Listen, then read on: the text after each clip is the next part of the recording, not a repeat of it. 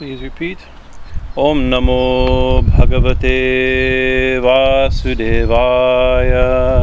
Om Namo Bhagavate Vasudevaya. Om Namo Bhagavate Vasudevaya. Om Namo Bhagavate Vasudevaya. Vasudevaya.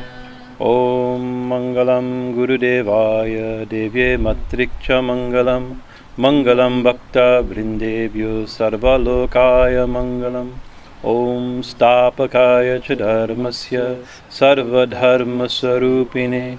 अवतारवरिष्ठाय रामकृष्णाय ते नमः। ॐ सदाशिवसमारम्भं शङ्कराचार्यमध्यमम्। अस्मरच्चारप्रयन्तं वंदे गुरुं परम्परम्। ॐ गुरुर्ब्रह्मा गुरुविष्णु गुरुदेवो महेश्वरः। गुरुरेव परं ब्राह्मन् तस्मै श्रीगुरुवे नमः। ॐ श्रीगणेशाय शरणगुरुभ्यो नमः। So, last week we last week we had a guest speaker, Swami Paramananda. We have news has arrived safely in Taos, and continuing I think today probably to continue his trip to Colorado. He left earlier than uh, yesterday, day before yesterday morning. Just, yeah, that's good. And so, um, the- um, and the week before that, we, we were last couple talks we've given on the Kali Sahasranama, and I thought I was going to continue, but then I did, well, let's peek, let's see what the Bhagavatam says, where we left off. I'm going, okay, this is, I can be a nice topic to, of discussion. Uh, so we're going back and forth between Kali Sahasranama and Krishna Lila from the Bhagavatam. And sometimes we feel that the, the bhavs between these two manifestations of divinity are a little different, right? Uh, but uh, two days ago we celebrated this Falaharini Kali Puja, a very auspicious day. Something kind of like our founding day. We were kind of our annual function in a certain sense, and it's uh, and it, it it's a a form of Kali that's worshipped uh, that has a story connection to Krishna to connect these two leelas. And in the past, we've actually given talks on those days. We didn't get a chance last time, so I want to at least cover a little bit just to connect the two again. In the, this is not from Bhagavatam and from the main text. Is from the secondary later text, but they're very beautiful. Is that we know the sto- we know Radha and Krishna. We usually think who is Krishna's who is Radha's husband. You immediately say, "Oh, Krishna." But Krishna is not Radha's husband. The story, right? Radha had a hu- even. To be honest with you, I don't. Rem- I'm not remembering Radha's husband's name. Abhimanyu? Abhi- Abhimanyu, Abhimanyu, Abhimanyu is, is Radha's husband's name, and uh, uh, and the daughter-in-law and the Uh, sister and sis- Jatila the mom, the mom, and Kutila. and Kutila. Kutila. Right. Thakura often says with Jatila and Kutila, there's night, no. Yes, yes, yes. Swamiji read last night. Without Jatila and Kutila, there's no good story. A story doesn't get going. So there has to be some trouble. And in this type of arrangement, the mother-in-law and daughter-in-law maybe some. They're wa- they're watching out. You know the. Uh, uh, uh, what's happening with Radha, the new the, the new girl in the house that they're not happy with, and so anyway, so in the story, Krishna Radha is out with Krishna, right? And and uh, the uh, her sister-in-law is constantly trying to catch. He knows she's she's hanging out with Krishna, right? And I want I want the, my I want my brother to know what his wife, so-called wife, is doing, right? So he they go off. Uh, so one day she, she follows him to the forest. She sees Arada and Krishna are, are uh, having some romantic interlude in the forest. So she runs to tell her to her brother and, and pulls him. So see, see, kind of like see, see what see what you're, see what Radha's doing, right? But Krishna sees what's happening and he tells Radha a little before, go and collect some fruit from the forest. Go collect lots of fruit. So they go and collect all this fruit and they bring the fruit. And he says, now worship me with the fruit. And as soon as she begins to worship her, Krishna becomes Kali, right? And and and and okay. Mhm. And uh, uh, uh, Radha's husband comes and sees, and is nothing. There's nothing wrong here. Radha's worshiping Kali, so it's very nice. that you got to literally Kali in front, you know. and the tradition is that Kali Kali is the Kula Devata of, of Radha's family. This is the family deity, right? And that in the stories in this, that area of Raj, uh, Some places people were devotees of Kali was common, and Katyayani was the local Shakti Pitam. Kali was worshipped, and Nishingadev was also worshipped. In, in Radha's birthplace, Nishingadev is the Gram Devata, the village deity. Is even now there's a famous Nishingadev temple in in Varshana. So this is so so Krishna became uh, a fruit eating fruit eating Kali.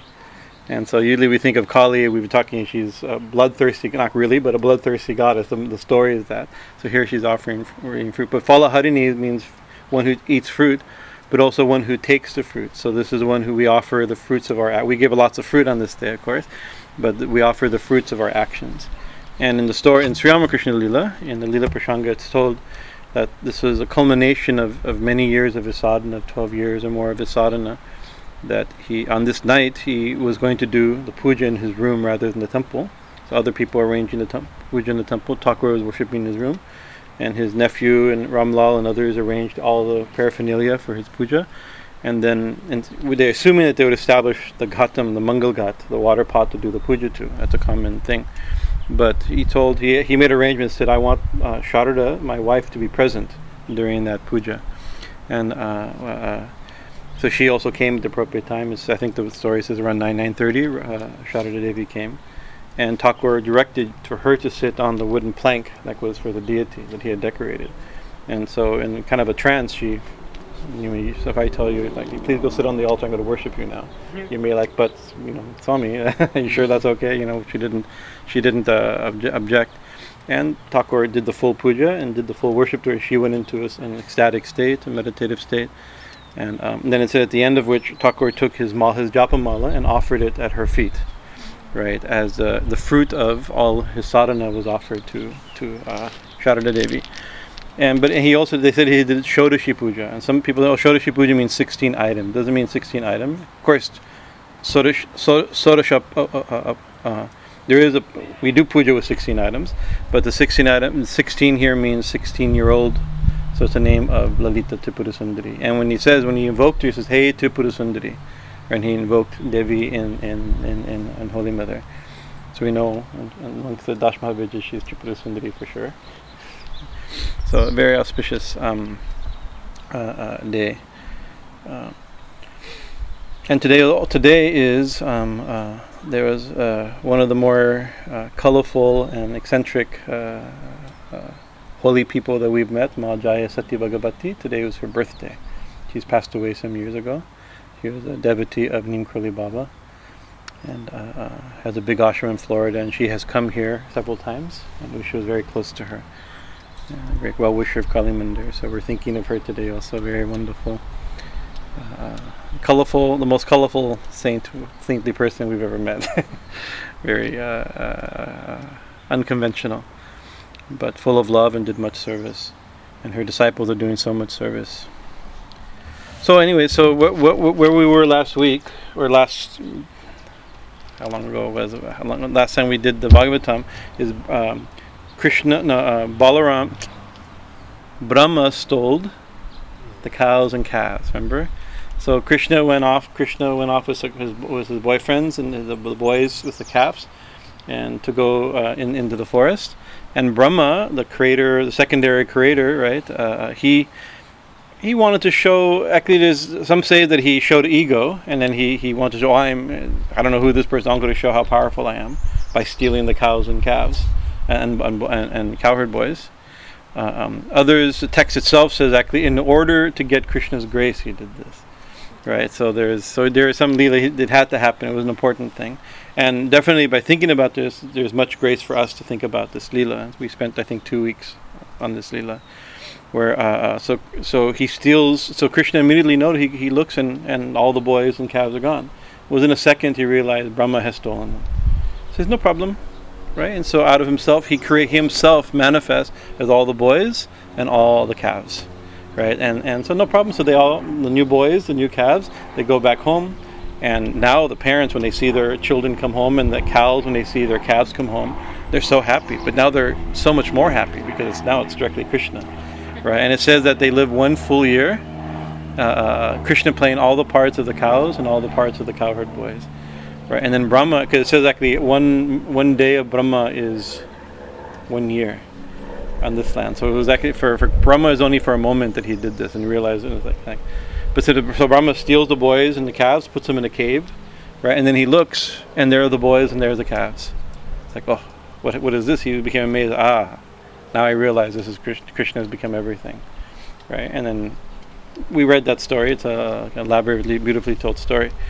But there's so much to it. Of course, it's showing the, the, the power of Krishna. Krishna tu Bhagavan svayam. He's God in the story, right? That he can do everything. He's uh, supreme. It's also a um, seen as a de- uh, historically as a bit of a development of a sectarian change, where certain deities before, even Brahma, Vishnu, and Shiva, were first in the olden in, in, in ancient days. We had Naga worship, we had Indra, Varuna, the Ashwins, right? These were the main deities of the Vedic pantheon. Agni, right? Uh, uh, uh, Indra, like this. And, and then slowly the Puranic deities, if, if it's not offensive to talk like that, I'm just talking a general, general historical thing, not trying to shake historic uh, scriptural faith. Uh, the puranic like Brahma, Vishnu, and Shiva, became more predominant, the Trimurti, right? And so a lot of the stories have the, like Indra trying to and he'll do that with uh, with the lifting of the Govardhan mountain. Try, show you, I'll show you who's God, and then little boy defeats him easily by lifting up a mountain, right? Showing that. So it could could be seen also as a change where the worship of Vishnu. Uh, uh, became more predominant, uh, although those over the Vedic, the Puranic deities became predominant over the Vedic deities. And there's another movement where now even the worship of Krishna became predominant, or even over the worship of the Trimurtis, Brahma, Vishnu, and Shiva, even over Vishnu. Right in the Bhagavatam, Krishna is both an incarnation of Vishnu and the source of Vishnu's incarnations. Right, so there's a there's a shift that happens. Right, so this story can also be seen a little bit of that. Oh, Brahma thinks he's so great, but Krishna is supreme. Right, so he's he shows his power, and Krishna shows more power. So there serves that function also. But then there's a bit of a, a bit of a mystical, uh, Advaitic type of understanding that, that Krishna has become everything. He's he's all the cows and he's all the calves right? And so even before Brahma stole them, and he manifested all the cows and all the calves, right? So that's wonderful. That's a big realization. But even before then, he's become all the cows and all the calves. Krishna has become everything, right? God is God is uh, God's playing actually all the parts, and actually that, that's a line several times in the Bhagavatam that the one's playing all the parts. That he's the only one. He's become everything. He's become everyone. Right. Thakur also says like that. This is a very high realization when one realizes that God has become everything. Right. And then the story in the Bhagavatam related to Brahma, in this is if we go back to the very beginning of the, the Bhagavatam, Brahma comes out of the navel of Vishnu, right? We know that, and he and he opens his eyes and he sees only darkness, doesn't know what to do, and so, uh, uh, and then he goes back into the navel trying to find uh, where his that lotus, trying to find going back to the stalk, trying to find the source. What's the source? Of course, a simple thing he goes back and finds Vishnu and he hears tapas, he meditates. There's a story like that. But there's a sub story. When he goes trying to find, okay, I'm on this lotus, there's no, there's, the, the only thing in the world is me and the lotus, right? There's no creation yet, right?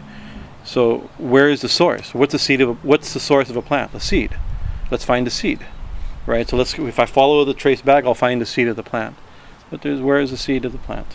Where, where, where, where the seed go? The question since, since you're since you're not enlightened according to last week's talk. Are you enlightened? oh, sorry. Uh, uh, uh, uh, if so, if if a, if a, if a seed, you plant the seed and it becomes a plant, and so if you look at the plant and try to trace where where the seed go, where did the seed go? Anybody know? You know the answer?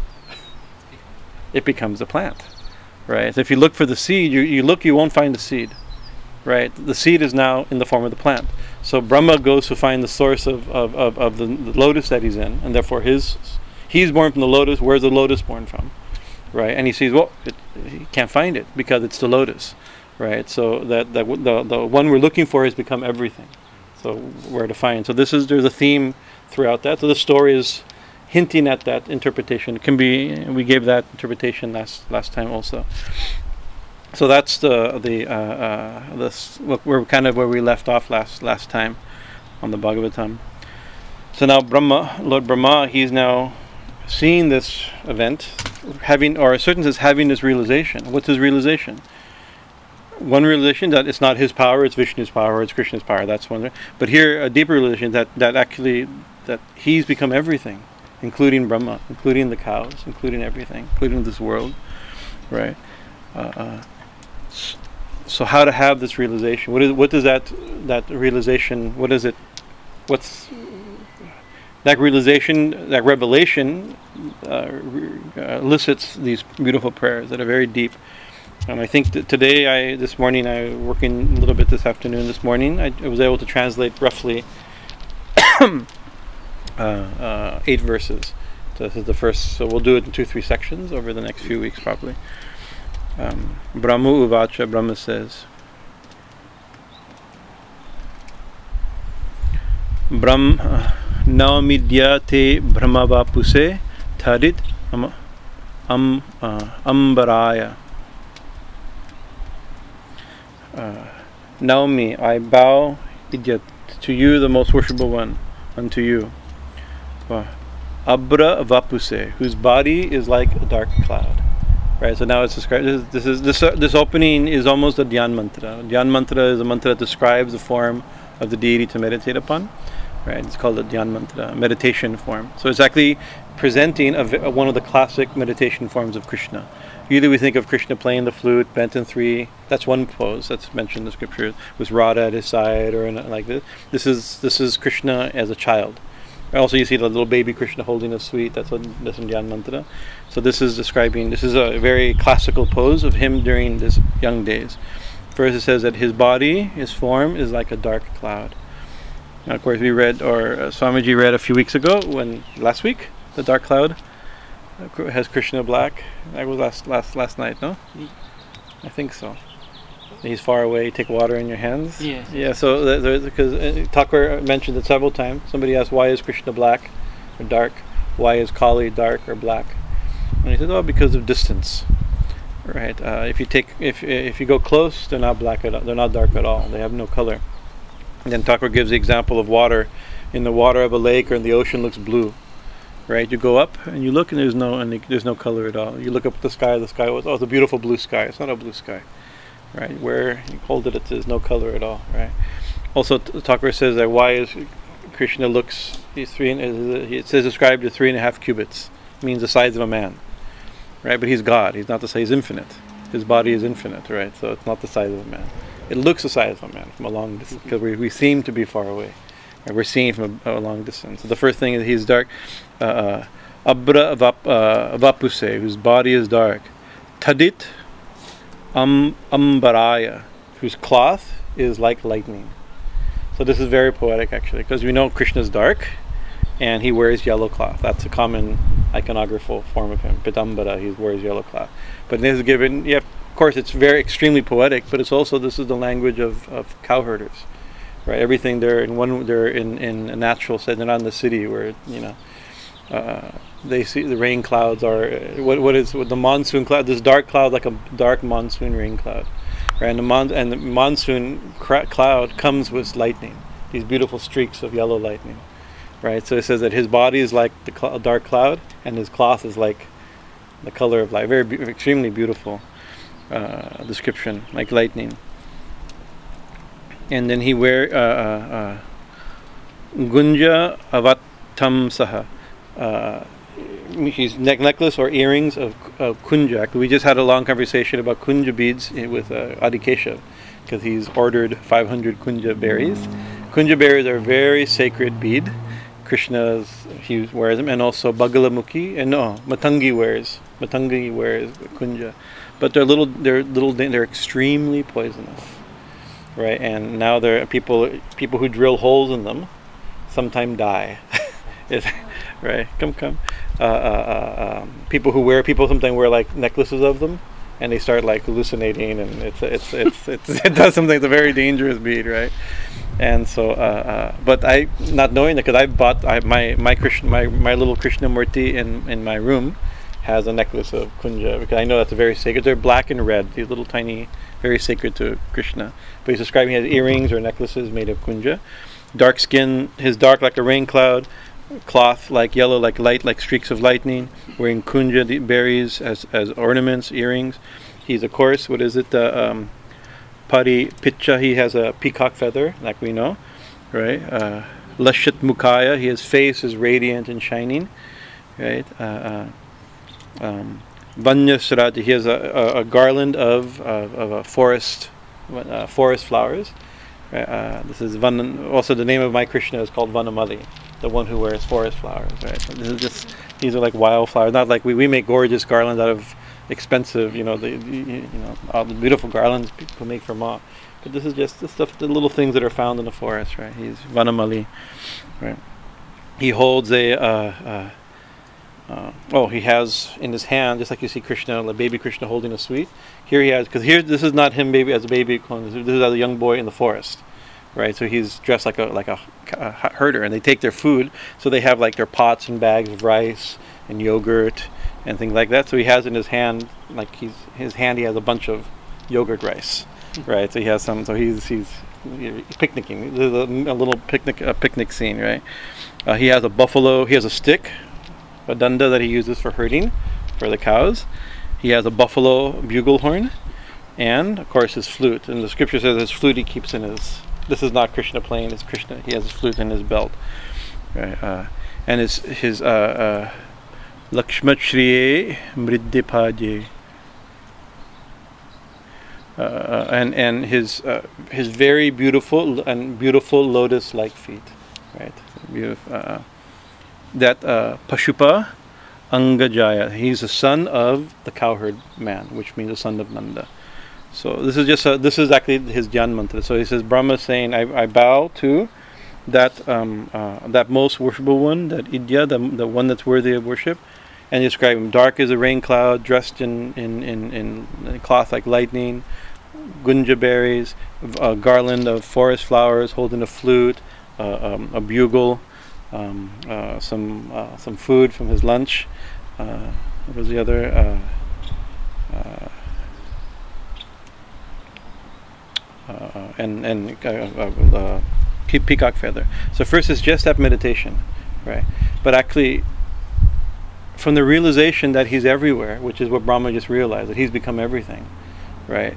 Now he says, if so, so this is a very huge thing. It's like the one that's everything, everywhere. It's become everyone. It's become the cows and the cowherd boys, and the, the land and the universe and countless trillions of universes and me and, like the, like, he's you're like right there, right? That that that's the that's the big realization. It's not only the infinite, all-powerful being that's become everything.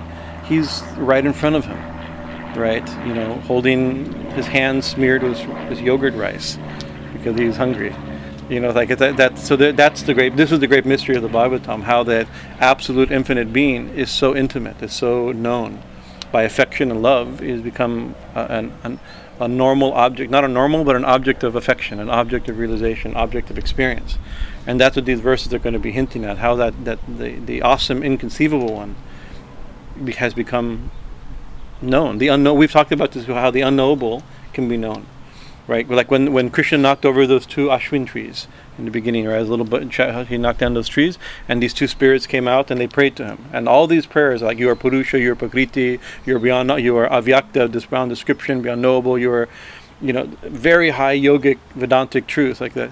You're unknowable, unconceivable, imperceivable. Yet here you are, right? We're seeing you, right? Yashoda is, uh, uh, uh, is, is suckling you you're playing with your friends, right? The inconceivable one, the yogis struggle so hard to understand, they can't do it. That scholars and Vedantas are trying to analyze and try to realize. You're right here, right? And then it says that even the, the, the, the greatest of sages and rishis have not attained what the simple cowherd girls have attained. By seeing, seeing you as their, by loving you as their son, they've attained more. that which is impossible has been attained. So this is what these these lines are going. This is, the, this is how this is the secret of bhakti, and this is a devotional text ultimately. How the inconceivable, unperceptible, uh, ultimate non-dual reality can also be an object of affection, object of experience, object of direct realization. Relatively easy. this is what it's going to go. Verse two. So he says, uh, uh, Asya api deva papusaha mat anugrasyaha. Lord, this body, he's now pointing to him, you, this body of yours, right? It has appeared. Why? How can I see it?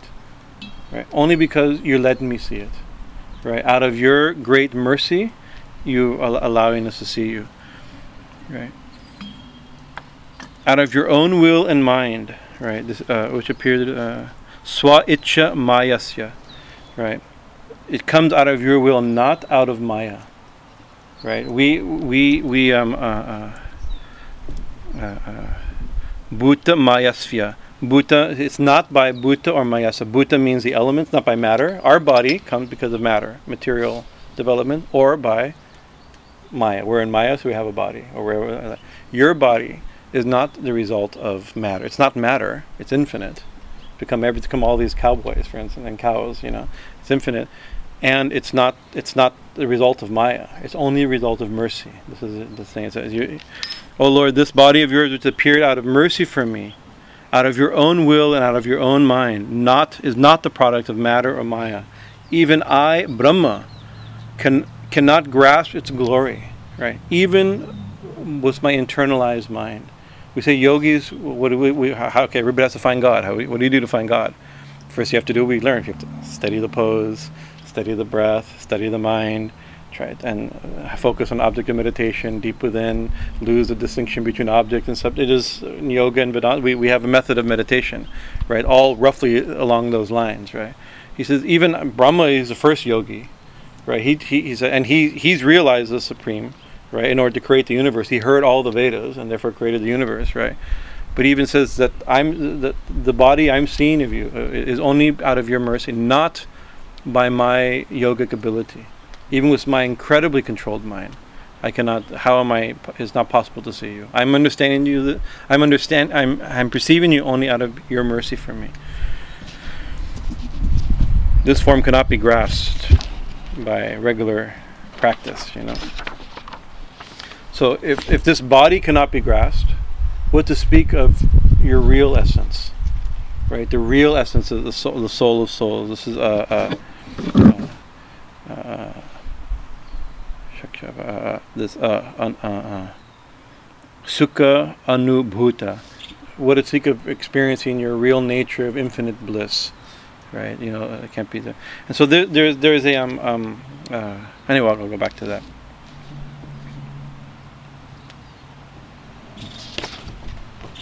So Brahm, Brahma, in the stories, Brahma is the first. He when he in in in, in the simple way of understanding Brahma. He opens his eyes, beginning of creation, sees darkness, right? And then he hears tapa tapa tapa. He heard resound the universe, right? So that means meditate. He closes his eyes and goes deep within, symbolically going through the thing, and finds the source of everything. And from that, he becomes he hears Om, the first sound. Om expands and becomes the Gayatri, right? And the Gayatri expands becomes the Vedas. And the Veda, and with the Vedic knowledge, he creates this world. That's how that uh, we really understand the creation of Brahma, right? So Brahm, so Lord Brahma is also the Vedas right? He's the father of the Vedas, and and uh, he's a hero of the Vedas, so he's considered Vedic knowledge. And by saying even I, with my internal minds, can't realize this form of your, what to speak of your real essence, right? He's actually one. This is, this is a poetic way or a way of saying even the Vedas cannot describe you, right? So it's not just by not only not only is it impossible to reach by normal yogic practices, even by full Vedic under the Vedas themselves turn back; they cannot understand you, right?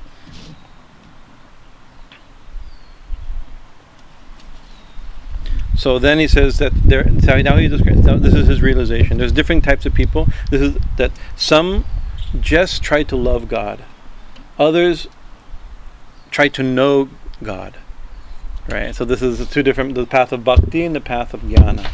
Of course, we're trying to know God maybe through love. You're trying to love God through knowledge. I mean, they're not so distinct uh, categories, but you can say there's there's um, there's some tension between the path of jnana yoga and bhakti yoga right? The path of knowledge and the path of devotion, right? So this is obviously going to be this is the, the Bhagavatam is from the path of devotion, so it's going to use that that uh, uh, um, uh, it's going to glorify that.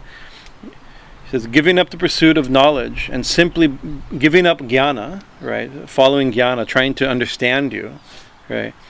And simply bowing to you, right? Uh, namam manantaha. Uh, uh, spending their entire lives just listening to you from the about you from the lips of saints. Right? I'm gonna, I'm not going to go word for word, around at a time. The lips of devotees of great saints, right? Uh, uh, strut, sthana being where they are. Wherever they're established, they stay there.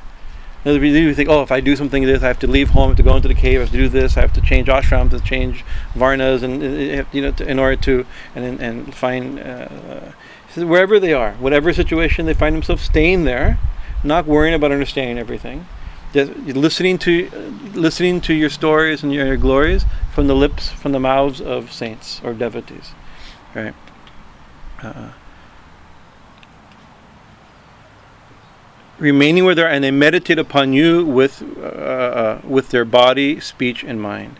This tanu van manu vanu bihi.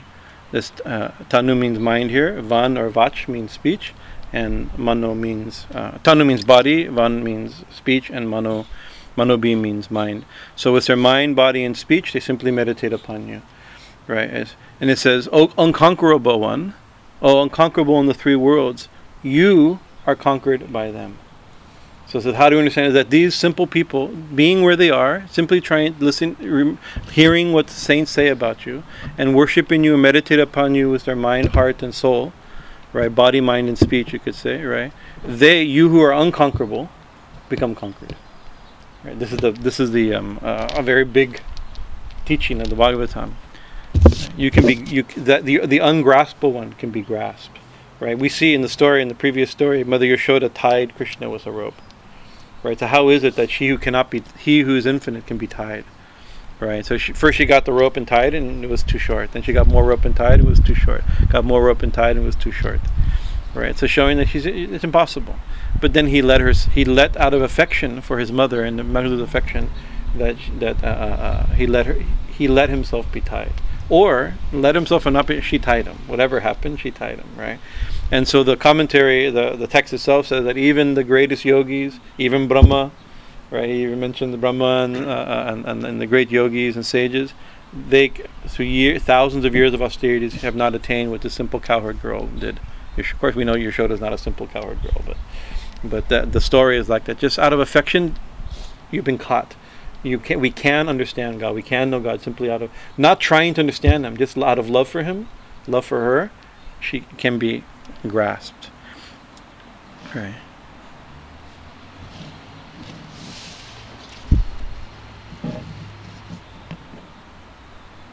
This body, mind, and speech is very um, uh, uh van uh, uh, uh, tanu van manu bihi.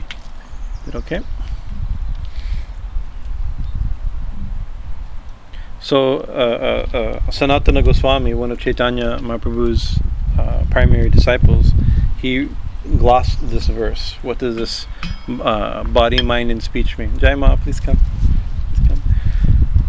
What does body, mind, and speech mean? He says that for a devotee, see, he says devotees, body, mind. This verse is interpreted one way for devotees and one way for non-devotees. Right? He says for the devotees, uh, through their body, words, and mind, they are able to conquer Krishna. They, with with their hands, they they can touch him, they can worship him, they can bathe his murti they can, you know, we, we we're touching directly the Lord. With their with their voice, they can call Him, chant mantras, sing praise, kirtan, right? And uh, uh, with their mind, they can directly realize and meditate upon Him, right? so non-devotees, tanman manobihi means refers to because he says you are unconquerable. Oh, unconquerable! You are conquerable by, by devotees. But this refers to the unconquerable. In other words, a non-devotee, right? Somebody just trying to understand and so this is an ancient world. In modern day, we would say, oh, these are scientists or these are rationalists, but th- that's an artificial. There's not the exact equivalent, right? But you could say this is the ancient world, saying people just trying to understand, independent of devotion, trying to understand the reality, right? It says that that uh, uh with their body strength, you can by physically, how can you prove God's existence? Not possible. In the laboratory, you can't prove God's existence, right? No matter how much they try to explain, they cannot explain God's existence right? Uh, uh, with their mind, with their speech, like that. So it's for a devotee, it's different.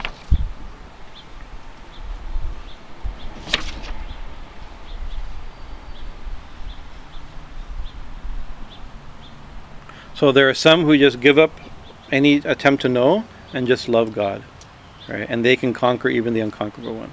But there's others, right? And sometimes we're in this position too. Uh, uh, there are some who reject the auspicious path of devotion. right? Uh, uh, Shreya Srim Bhaktim, right? Who give up this all auspicious path of devotion, right? Uh, Klishyanti ye kevala bodha lab, uh, labdaye. And they struggle, uh, uh, they, they suffer and struggle and struggle in order to, to understand, just trying to understand you by their mind. Actually, this term that is kevala bodha, right, means that just kevala means only just trying, just trying with their with their intellect, with their with their to try to understand. They give up the path of devotion and just try to understand you with their mind, at great difficulty. Other ways it could be they try by by with great difficulty they try to realize kevala, to realize the non-dual aspect of God, the kevalam, the one without a second, right? Uh, both meanings are there, right? But what will happen to them? This is a this is a, a devotional text we have to understand. For them, what will be the result of this years of hard struggle of trying to understand God intellectually without devotion? That all they'll be left with is with that struggle. At the end of it, they have their struggle. They don't have God. For them, only the struggle will remain. They, in other words, they will only attain. The thing that they will have gotten is only that struggle, right? It is uh, na anyata, and nothing more than that for most, right? And then it describes just like husking or um, uh, husking husk, right? You know, you husk, husk, you have grains, you husk it to remove the grains. But if you have once the grains are removed, if you sit there and you smash it and you do all this work, no matter how much you'll get, you, you'll you've done a lot of work for sure, but you'll get no grain. The grain's already gone, right? So it's like husking grain that's already been husked, right? So this is a very, you know, the, uh, not a good painting of jnana yoga and the, the path of inquiry and, and, and, and, intellectual understanding like that. And but one thing that's important, Swami Paramananda was here a couple, a couple, last week. He wrote one time in an email, philosophical email, you know, describing what he was studying that summer. So the writings of Sureshacharya. He's a great uh, jnani in many ways, right? He says actually the, the, the purpose of philosophy, and he's talking both Vedantic philosophy and uh, uh, like this in Jnana Yoga, and dialectic analytical philosophy of, of Western system of logic and and, and, and like this. He says it, it cannot reveal truth. Right, so it's like all it can do is remove falsehood. Remove right, that's it. So that it, up to mm-hmm. remove. remove mistake, falsehood. Right. So uh, good reasoning could show you where you've made mistakes in reasoning, but really good reasoning can't show you the truth. Right. It only corrects mistake. Right. And so I think in, in that sense it has much value. Right. And and so sometimes they say, oh, we don't want any. I mean, you see it even in, in public sphere right now. People are like, oh, reject any any any um, uh, scientific analysis of anything like that. We have faith that's sufficient, right? that's okay, you know, kind of, but not really, because uh, falsehood is not removed. Maybe the truth cannot be known, but falsehood has to be removed. It's a big piece of wood. It may take a little while to get going.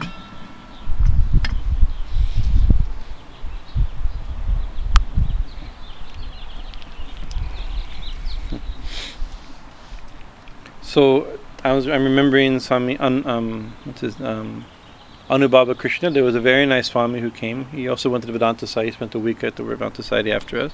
Very sweet Swami from Varshana. This is the birthplace of Radha, right?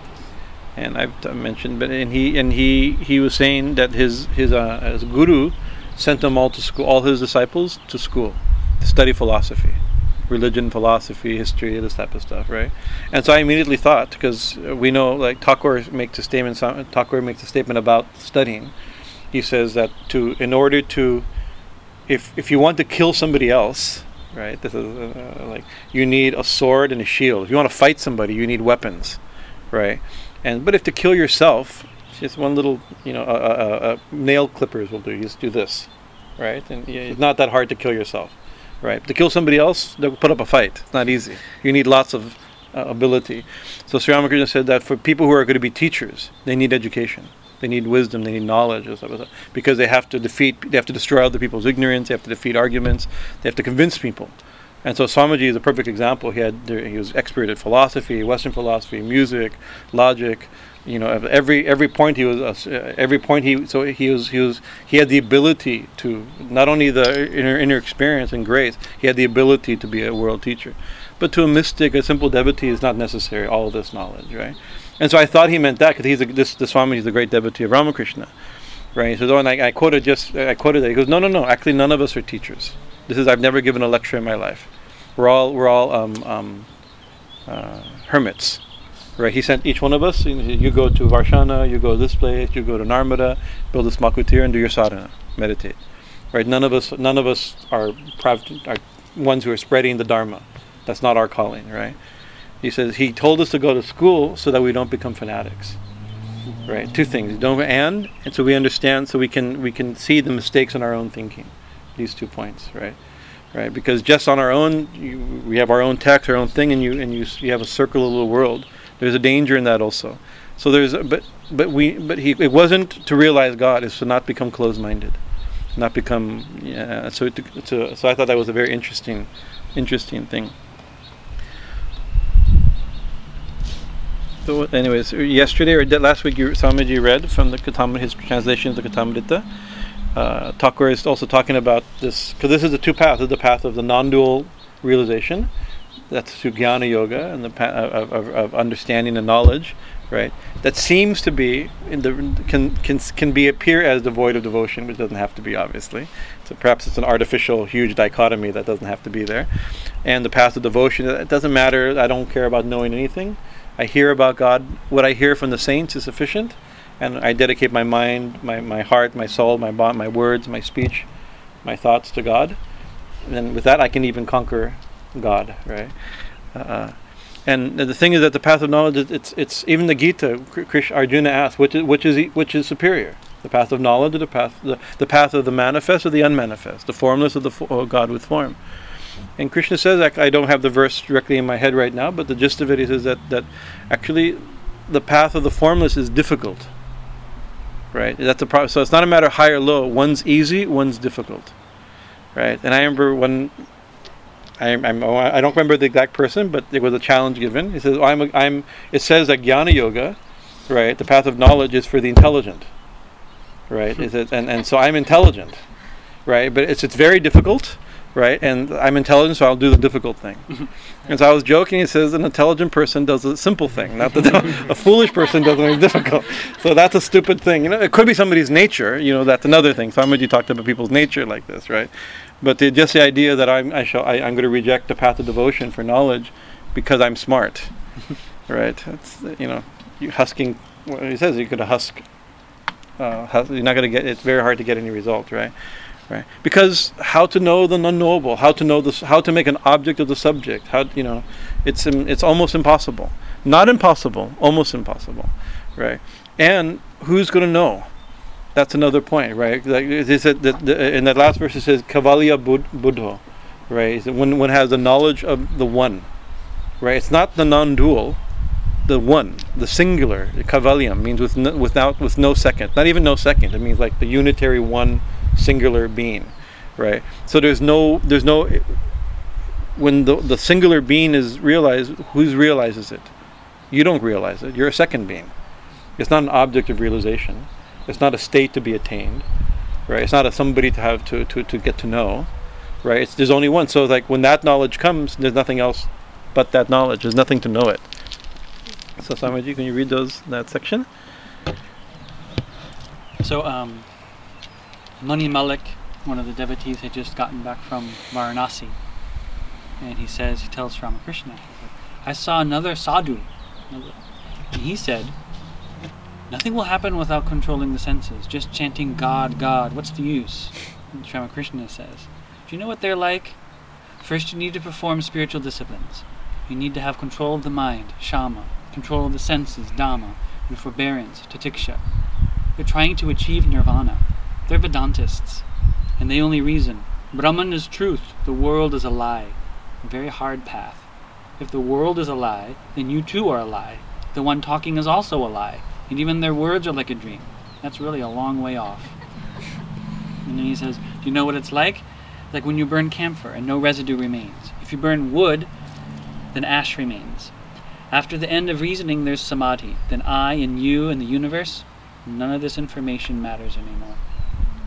And Thakur gives the example of a, of a salt, a salt doll goes to measure the, the, the ocean, right? And then so you send. We know how, how, how, how deep is the ocean. So you tend to make a, get a salt and go go find out. So you go. So the second he touches the ocean, disappears, right? It's not that he becomes one. He is he's gone, right? So it's not like oh he's in bliss. He's gone. only the ocean. He's become. There's only ocean. There's no salt doll in, in one with the ocean. There's only ocean, right? So who's going to tell us how deep the ocean is? There's no information right? So that that, that that that that so that may be that may be an absolutely true state, right? The only the uh, even the ultimate truth, if you want to use that language, right? But it's a it's Socrates said, it's a far way off, right? Uh, difficult, potentially difficult. Verse five. In the past, O infinite one, Achyuta, actually Bhumam, I use the word Bhuma. Bhuma means huge right? And and and the Upanishad says that the the happiness is found only in the infinite, never in the finite. Therefore, seek the infinite. That's one very famous verse in the Upanishad, right? So this is a name for Krishna also as the infinite, right? The one where the one we want, you know. Oh, uh, uh, um, in the past, O infinite one, many yogis. Bahavopi yoginas. Many yogis. Uh, offering all of their actions unto you. In the past, many yogis have just offered whatever they do to you. Uh, uh,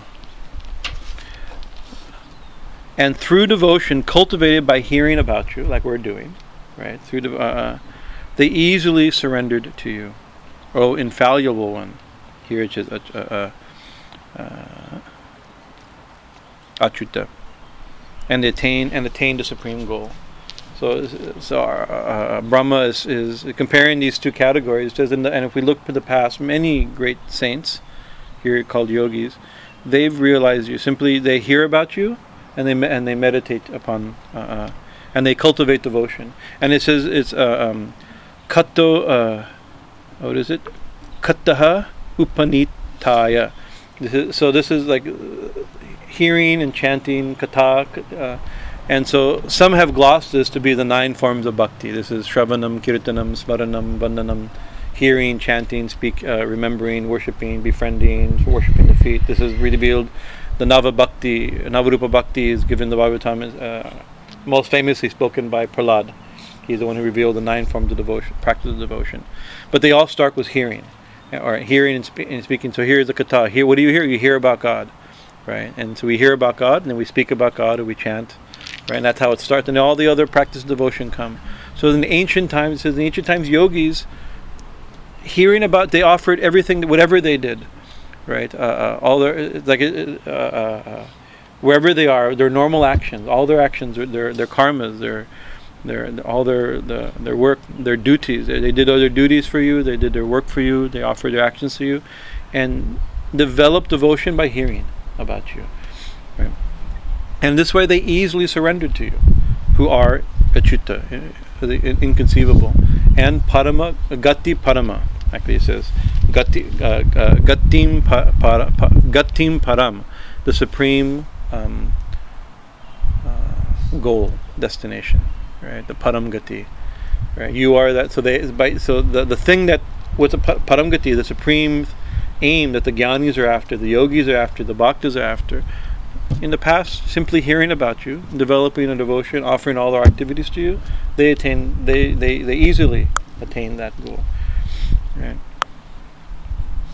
So this is the conc- this is Brahma's conclusion, right? Right. You're, you're inconceivable, yet you're in front of me of, out of, out of mercy, and and and if we simply love you, and talk about you, and hear about you, and dedicate our mind, speech, and, and actions to you, then we t- we can we can attain to even the that you who are unattainable can be attained. The unknown can be known, right? You can be here. You are in front of me. You can't to say somebody. Oh, you know. Uh, uh, uh, oh, uh, Ananda and Anand, Ananda two Ananda. It's like you uh, uh, you who who are are imperceivable. You know, it's like here I'm, I'm seeing you. I'm not seeing you the whole thing, but you. I, I am seeing you, right? So obviously, so this is how is it because we we've developed relationship right? Without knowing you. If I sit there and close my eye, I'm I'm, I want to realize you. It may be possible, but difficult. right? I can somebody can tell me about you and introduce me. I can I can call you, and you can go up. I can feed you. Probably will.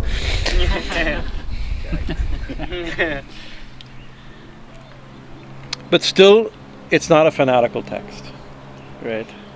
So we, we, we can often we can say like this that this this is um um uh, uh, what's it called um since only through bhakti and never through jnana can God be known. That's not the message. It's not a fanatical text. Although some interpretation makes it this is the meaning and they pound this meaning. See, right, right. And the next verses are are translated in a way that covers what they actually say, right? It doesn't actually. So it says still, right, uh, uh, uh or nevertheless right? Tata api bhumam mahimam agunasya te.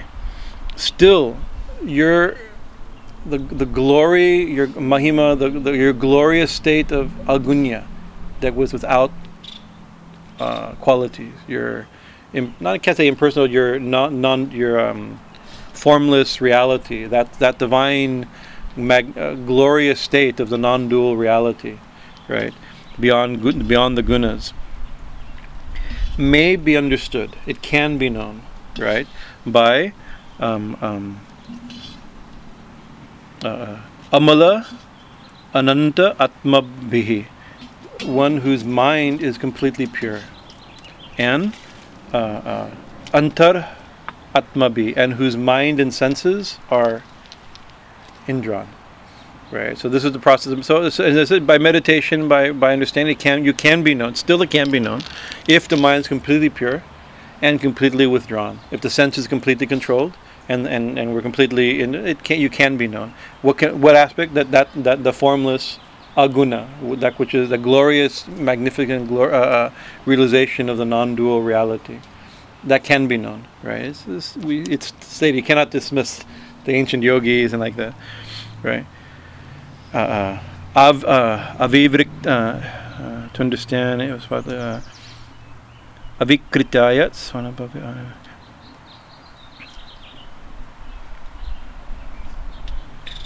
without this is uh, avikritya, not that's beyond differentiation, beyond the, the, the object and the subject, the knower and the known. That when that duality is by the controlled mind, the spotless mind, the distinction, the real duality, the real spot, the real stain in the mind is the perception of duality.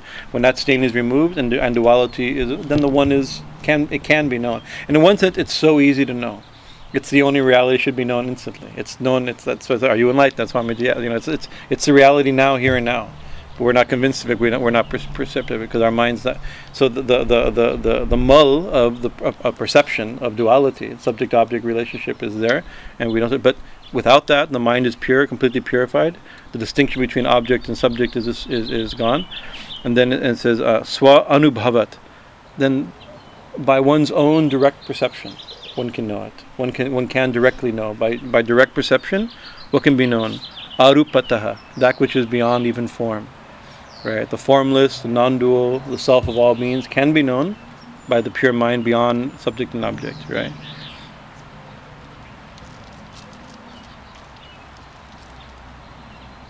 without any illuminating agency. Uh, anaya bodhaya atmatyaya uh, means that, that that we see by like I see the fire because the, the fire gives light and therefore I see. There's something in with sun, the moon, the light is like, but daima daima. This is that you'll know without any nothing showing by the, the, the self itself is the seer. The self sees itself. So it says it can't. Nevertheless, that can be known. Please, yeah, you please. Or you want the bench or the chair okay? Okay.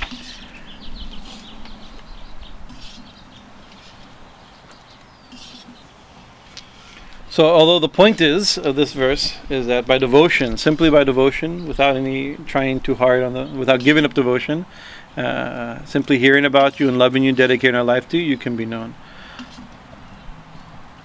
Giving up the path of devotion for for for trying to understand you is useless still not a fanatical statement. You can be known, but it's difficult. Thakur says that, and the Gita also says it's more difficult to, uh, to understand that. He says, "Oh, self of the gunas, uh, gunat, uh, uh, guna atmanas, right? Uh, uh, You are the you are the self of the guna means that the guna is everything in material nature. You are the substrate. You hold everything. You are the truth behind everything. Oh, truth behind everything, right? To count your glories, to count your qualities, your your gunas, your qualities. Who you who have incarnated for the good of all, hita avatarasya. You've taken an avatar. Why? In order to do good. Hitya means to do good to the world, right? So why? So you are inf- you, you cannot be known yet. You've become you've been taken incarnation, right? You're like to count your qualities. Oh, the soul of all qualities. You've take who've taken incarnation in, as a person just to do good to the world. Is like geniuses, extraordinary people, right? For all eternity, right? Counting uh, it says uh, bu pamsavaha ke mikala du uh, basanaha. The grains of all the grains of sand on the earth, all the particles of dust in the air, and all the stars in space. Right. So yeah, a genius, right, for all time. counting all these, it's it's to, to, describe your glories is like that.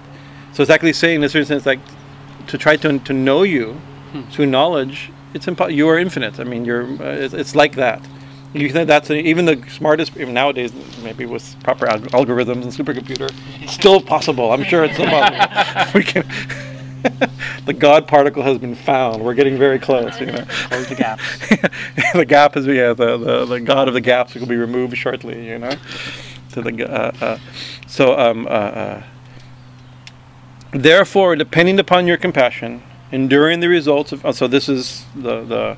Whenever you have a therefore, therefore is a great. That means like a, there's a conclusion of a little subsection. All this that we described. Don't try to know. Just try to lo- try to try to love. Dedicate your life, heart, so you can you can know the absolute. That can be known, but very difficult. Will uh, like counting the stars, counting the, the dust What's the therefore? That's the conclusion of this uh, scene. Brahma will continue talking. He'll talk about the mystery of the incarnation. It's a very beautiful, actually, thing. But this is his opening. This is his opening realization when he realizes who Krishna is. Right? What's this mystery of, of, of, of the infinite one that's become everything? Yet he's become he's the infinite one. He's formless. He's become everything, and he's standing there, holding rice a ball of rice and yogurt in his hand.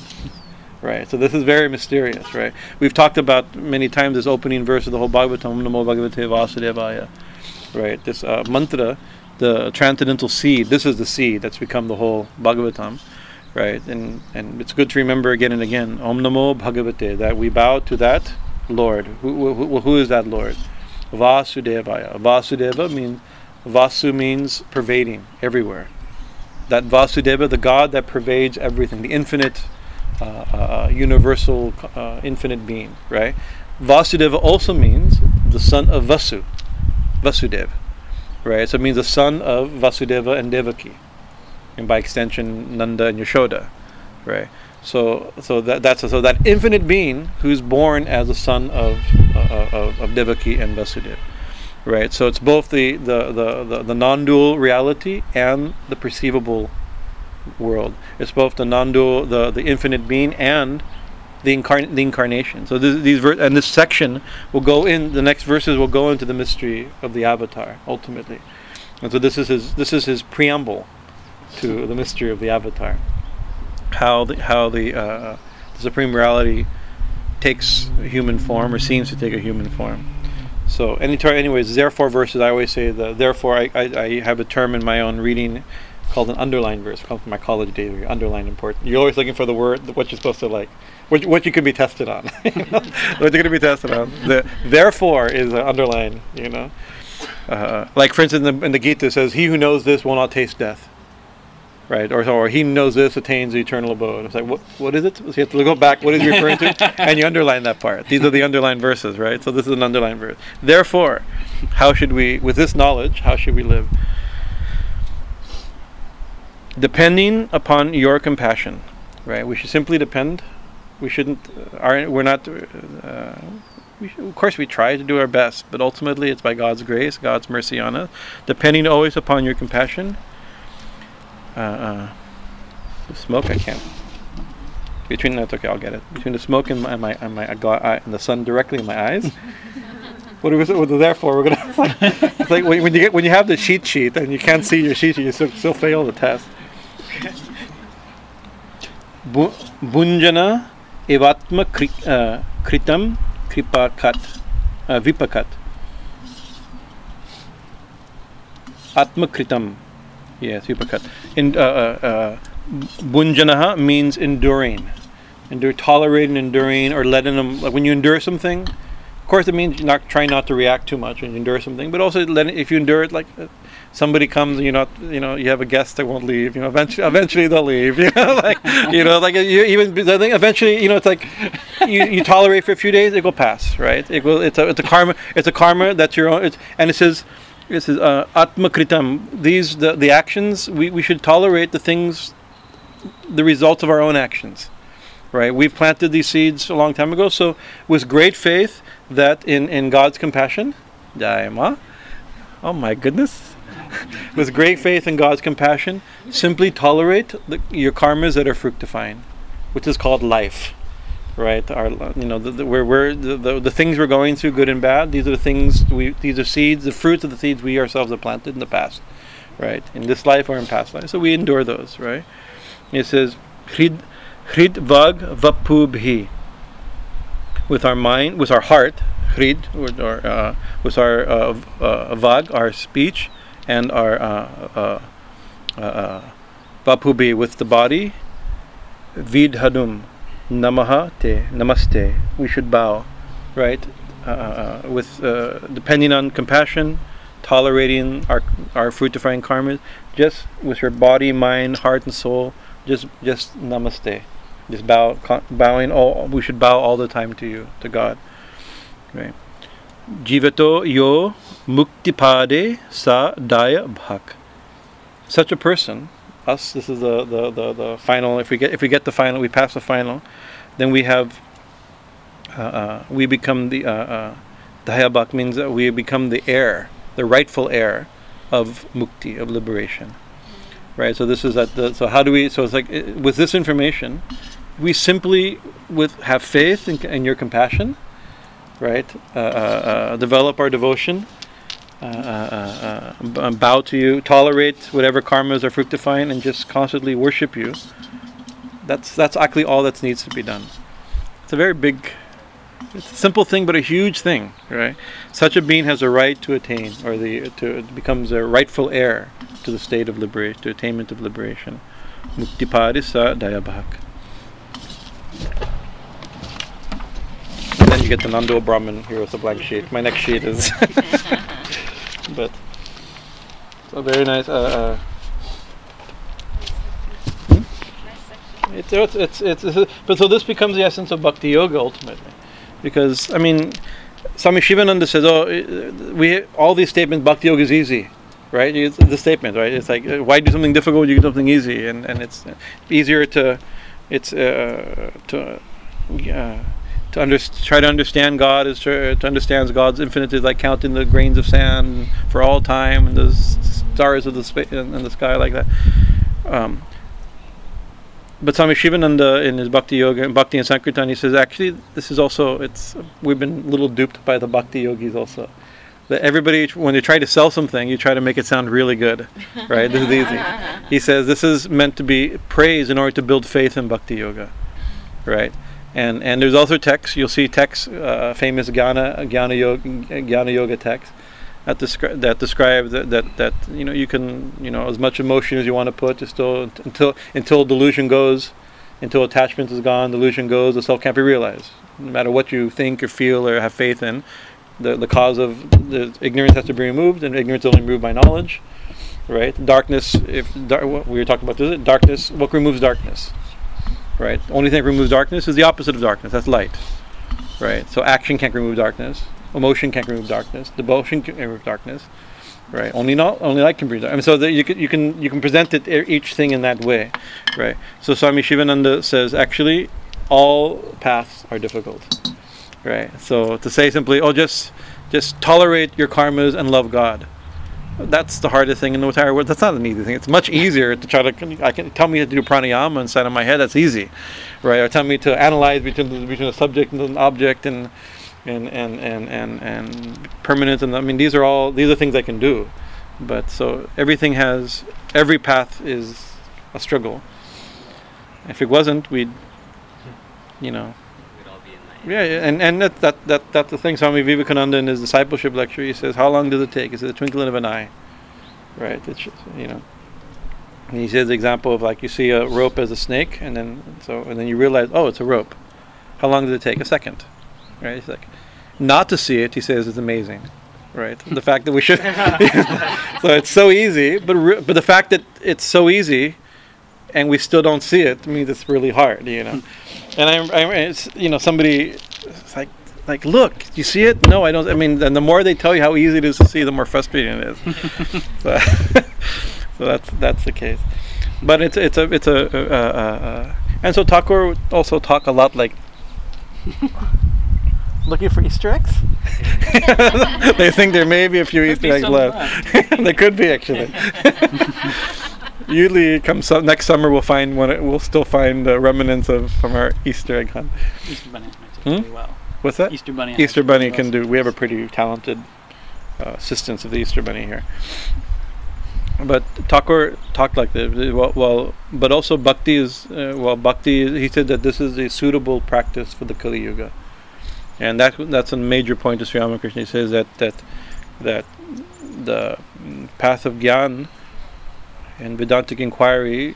An example of that is like the statement Aham Brahmasmi or Tat Tvam Asi, right? That's the truth. It's a statement of the truth, right? But when we say it, it's not true. Because when we say aham, we don't mean Brahman. We mean Vajrananda mm-hmm. or Ananda or Atmaram, right? Right, and and we mean the body, we mean the intellect, we mean this, and so and, and, and to say that, Swami Vivekananda, when Thakur was training Swami Vivekananda in this knowledge, Swami Vivekananda rejected it. We forget, we think Vivekananda hit the world as a as a roaring lion of Vedanta. In the beginning, he would he would he'd, he'd, he'd, he'd argue with Thakur. This is blasphemy. To say Aham Brahmasmi is blasphemy. This little tiny person being Brahman, being God, is absurd, right? Because that's not the experience, right? So Swami Vivekananda, when you say Aham and the entire universe comes into your mind, then then that then that's a true statement. So the danger is that we because in Kali Yuga, says we're dependent on food. We think we're the body. We're totally identified. Therefore, it's it's he says it's actually it can become uh, unwholesome or something like that. He uses right something like that. It's um uh, uh it's better, safer to say if he says the ego doesn't go away easily.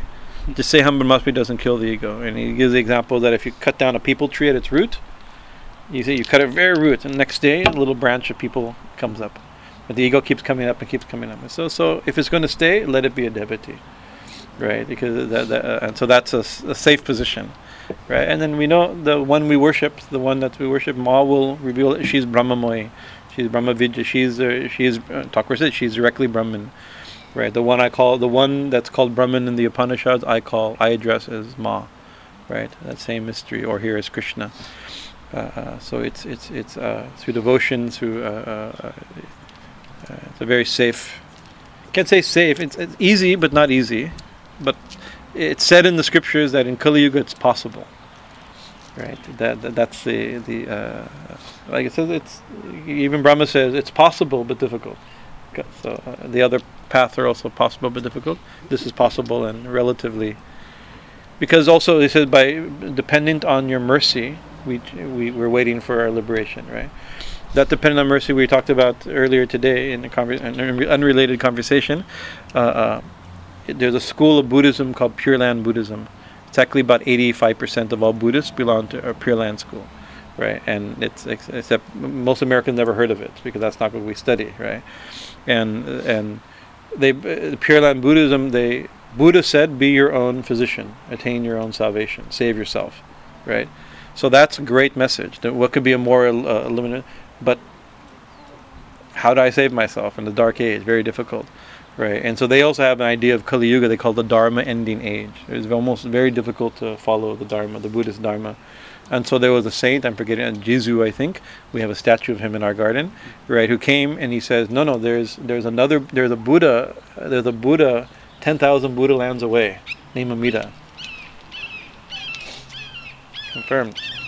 Ten thousand, that direction, the western direction. Uh, there's a Buddha, ten thousand, and, and those who chant his name, he's promised. Those who chant his name, he will be born in his land, right? And there they can easily practice and attain nirvana. Right. So this is different than what the Buddha said. Buddha said, "Be your own, phys- be your own savior." But if they found there was a need for a savior, right? And the, and so it says, and so there's a famous statement when I quoted today. He says, "This is one out of ten thousand Zen practitioners attain satori." Right, and ten thousand out of ten thousand uh, uh, uh, name reciters attain the Pure Land, because they're depending on somebody else's mercy right? So but, but the mystery of it if you go and, and zen and pure land are very they're practiced together which is very interesting. They seem almost opposite right? Because then they go into it because the, the amida buddha is not different from the self or the non-self right? Both are the ultimate they're both are ultimately the same right so the uh, it even the the uh, the praying and calling out to amida buddha or here calling out to krishna and relaying on his mercy is the same as realization of the of the self right? It's the same. It's they're not different. Uh, uh, uh, this one's makes more sense in the present in our present condition. How do you? Um, what time is it? Uh, six seventeen. We did pretty good. Thank you for your kind attention. The Holy Duni. Is there any? Leave it on. for the Any comments or questions? Challenges? Rejections? Tell me. Tell me. When you're talking about Brahma Mhm. the, is it the same story as how there's four faces of Brahma? Yeah. hmm that's the same Brahma. And the four faces? Does that have something to do with what you're saying with the Om and the Gayatri and the? It does. It has to do with the four Vedas, right? And and one's in the four because he's creator of the world. So four is, a, is like way of showing like the four cardinal cardinal points, right? But there's story that he used to have five faces. There's other Brahmas also that have ten faces and a thousand, ten thousand faces, in other universes that are creating. So we're we're we're considered to have a relatively small universe. right, so our Brahma only has four faces, but but the, the but also the, the thing because he's with his four faces he's glor- he's he's chanting the Vedas in the four directions. That's usually how he's seen, right? And the four Vedas because there's four Vedas also. So the four Vedas in the four directions, and the fifth faith, which was removed by some mysterious lila, is chanting the Upanishads, the, the, the mystical knowledge, right? Um, but the danger in these stories, like in this story, Brahma uh, tries to d- trick Krishna and steal the cows and the and, and, and, and, and, the, and, the, and the boys, and immediately Krishna replaces them, right? Uh, because when we think uh, uh, somebody has a big head, is a way of calling them egotistical, right? Very- So the head is very much, and even like you have Kali holding a head is like the killing of the ego, right? And so somebody with four heads was potentially very egotistic because he's a creative demiurge, you could say. You know, it's like somebody who's given so much power to create universes like that. So it's take himself a little. So he often gets scapegoated in these stories as a symbol of, of of of, of uh, taking himself a little bit seriously. And that's actually one of the stories how he lost his fifth head is he took himself too seriously and lost, said something beyond his. Uh, it's a different story for, for, for a different day. Uh, but yeah, it's related like this. Yeah, even to the story, it's related. Yeah. There, there's a there's a sub story to this story in the Chaitanya Charitamrita, another text, right? Uh, where Brahma in the, in this scene, says, I haven't heard this. I haven't heard this story in 27 years, so I won't get it quite quite. I just vaguely remember, vaguely remember, very very vaguely remember the story, where in the, it's, it's it's elaborated. Another book that, that elaborates the story that during this time, that when he realized the cows and bulls were replaced, he was taken to another realm to uh, to uh, uh, beyond his creation. He said, "What do you mean beyond my creation? I'm, I'm the creator. This is the only creation." But there's other creation, and, and he saw another hall where Vishnu was sitting on the throne, right? And there, billions of Brahmas, each one with tens of thousands of heads and helmets, were bowing. And the, and the the sound of as their as their helmets of tens of millions of, of helmets hit the earth, I mean, the, hit the ground as they're bowing.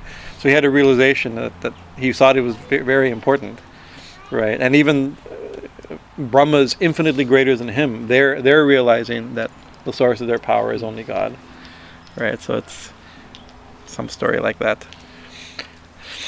Ma, Tat Sat. Anything more? Okay. Jai Thakur, Jai Ma.